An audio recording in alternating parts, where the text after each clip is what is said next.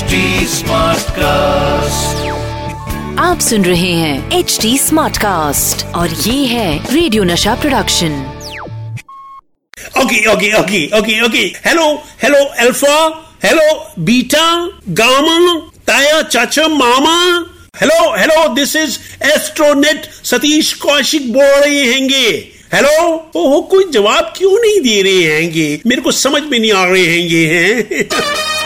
The फिल्मी calendar show दोस्तों, आप सोच रहे होंगे कि मुझे क्या हो गया है। मैंने ना कल रात हॉलीवुड की मूवी देख ली थी ग्रेविटी बस, तब से ही सोच रहा हूँ, हमारे यहाँ साइंस फिक्शन क्यों नहीं बनती? मटेरियल तो हमारे पास बहुत है, लेकिन हम उसको मिसयूज करते रहते हैं। ग्रेविटी पिक्चर में अंतरिक्ष में कचरा फैल रहा था और हमारे यहाँ लगान में कचरा खेल रहा था। वहाँ सब एक दूसरे को बचा रहे थे, हमारे यहाँ नचा रहे थे। हमारे यहाँ सब कुछ इतना फिक्स क्यों होता है यार? मैं तो कहता हूँ कि अगर निरूपा और आईजी को साइंस फिक्शन फ़िल्म में माँ का रोल दे दिया जाता तो भी वो एक एलियन बच्चा गैलेक्सी के मेले में कहीं गुम कर देती। हंड्रेड परसेंट भाई निरूपा आए है, मेला है, कहीं भी हो, गुम तो होगा ही बच्चा। क्यों विजय? धूप धूप करता रहता है। कहाँ चला गया था अपनी माँ को छोड़कर? खैर दोस्तों, शो शुरू हो गया है द फिल्मी कैलेंडर शो। और मैं हूँ आपका अपना कैलेंडर, सतीश कौशिक। तो चलिए चलते हैं किसी तारीख के फिल्मी इतिहास को जानने के सफ़र पर। माय डियर कैलेंडर हो जाओ शुरू, निकालो कोई जादुई तारीख।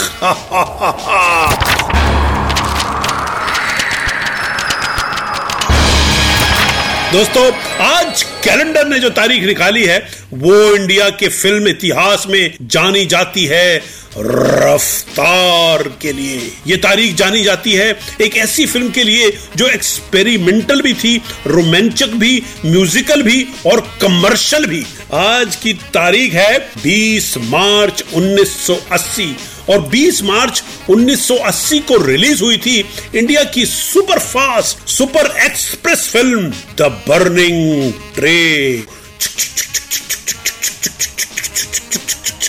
देश की इस पहली ट्रेन मूवी की स्टार कास्ट थी धर्मेंद्र, विनोद खन्ना, जितेंद्र, विनोद मेहरा, हेमा मालिनी, नीतू सिंह, प्रवीण, बॉबी, नवीन निश्चल, असरानी, डैनी और एक खास रोल में इंडियन रेलवे।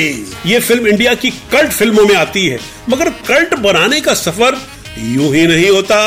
आज हम बात करेंगे द बर्निंग ट्रेन की। क्या शो होगा ना बात है जलती हुई ट्रेन की तो शुरू करो भैया ट्रेन हाँ शो शुरू हो गया है द फिल्मी कैलेंडर शो विद सतीश कुछ कुछ कुछ कुछ कुछ कुछ कुछ और आज बात चल रही है 20 मार्च 1980 को रिलीज़ हुई one of the biggest multi starrers of Indian cinema the burning train की दोस्तों, हालाँकि इस फ़िल्म में ऑलरेडी बड़े बड़े सितारे थे, मगर जब इसे शुरू किया गया था, तब अमिताभ बच्चन भी इस फ़िल्म का हिस्सा थे। मगर बाद में फ़िल्म उनके बिना बनी। क्यों बनी, यह तो नहीं मालूम, मगर जो भी बनी, सारे इंडिया को याद है भैया। फ़िल्म असल में दो दोस्तों की कहानी है, जिनमें से एक ट्रेन इंजीनियर है, दूसरा हालात का मारा हुआ है, और डैनी साहब नेगेटिव किरदार में है, जो ट्रेन में बॉम्ब रख देते हैं। पूरी फ़िल्म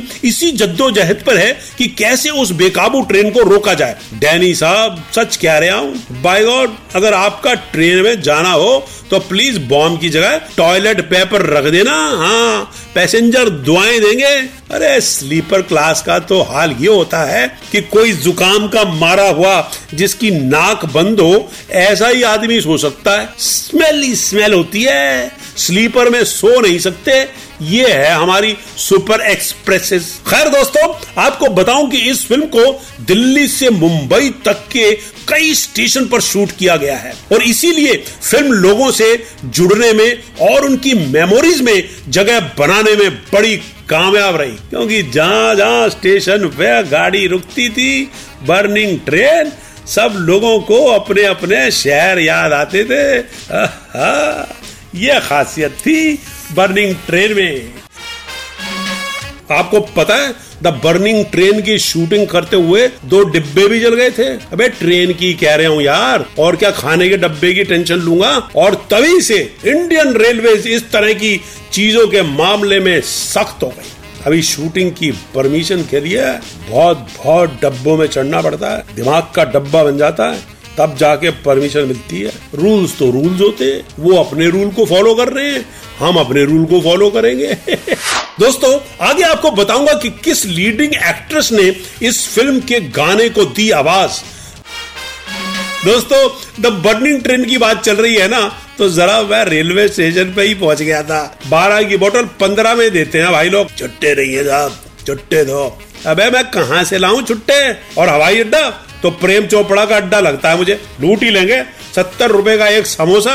अबे, समोसा दे दिया है। बरमुडा ट्रायंगल पे प्लॉट थोड़ी ना दे दिया है बात कर रहा है। और अब मैं आपको इंडियन रेलवे की बहुत दर्दनाक बात बताने जा रहा हूँ। ध्यान से सुनना। दोस्तों, मैंने भी एक बार बर्निंग ट्रेन में सफ़र किया था, भाई गॉड। रात का वक्त था। 11 बजे की दुरंतो मैंने पकड़ी थी दिल्ली जाने के लिए। एसी कोच लॉन्ग डिस्टेंस की गाड़ी, कोई स्टॉपेज नहीं। इसलिए लोग जितना हो सके खा खा के बैठे थे।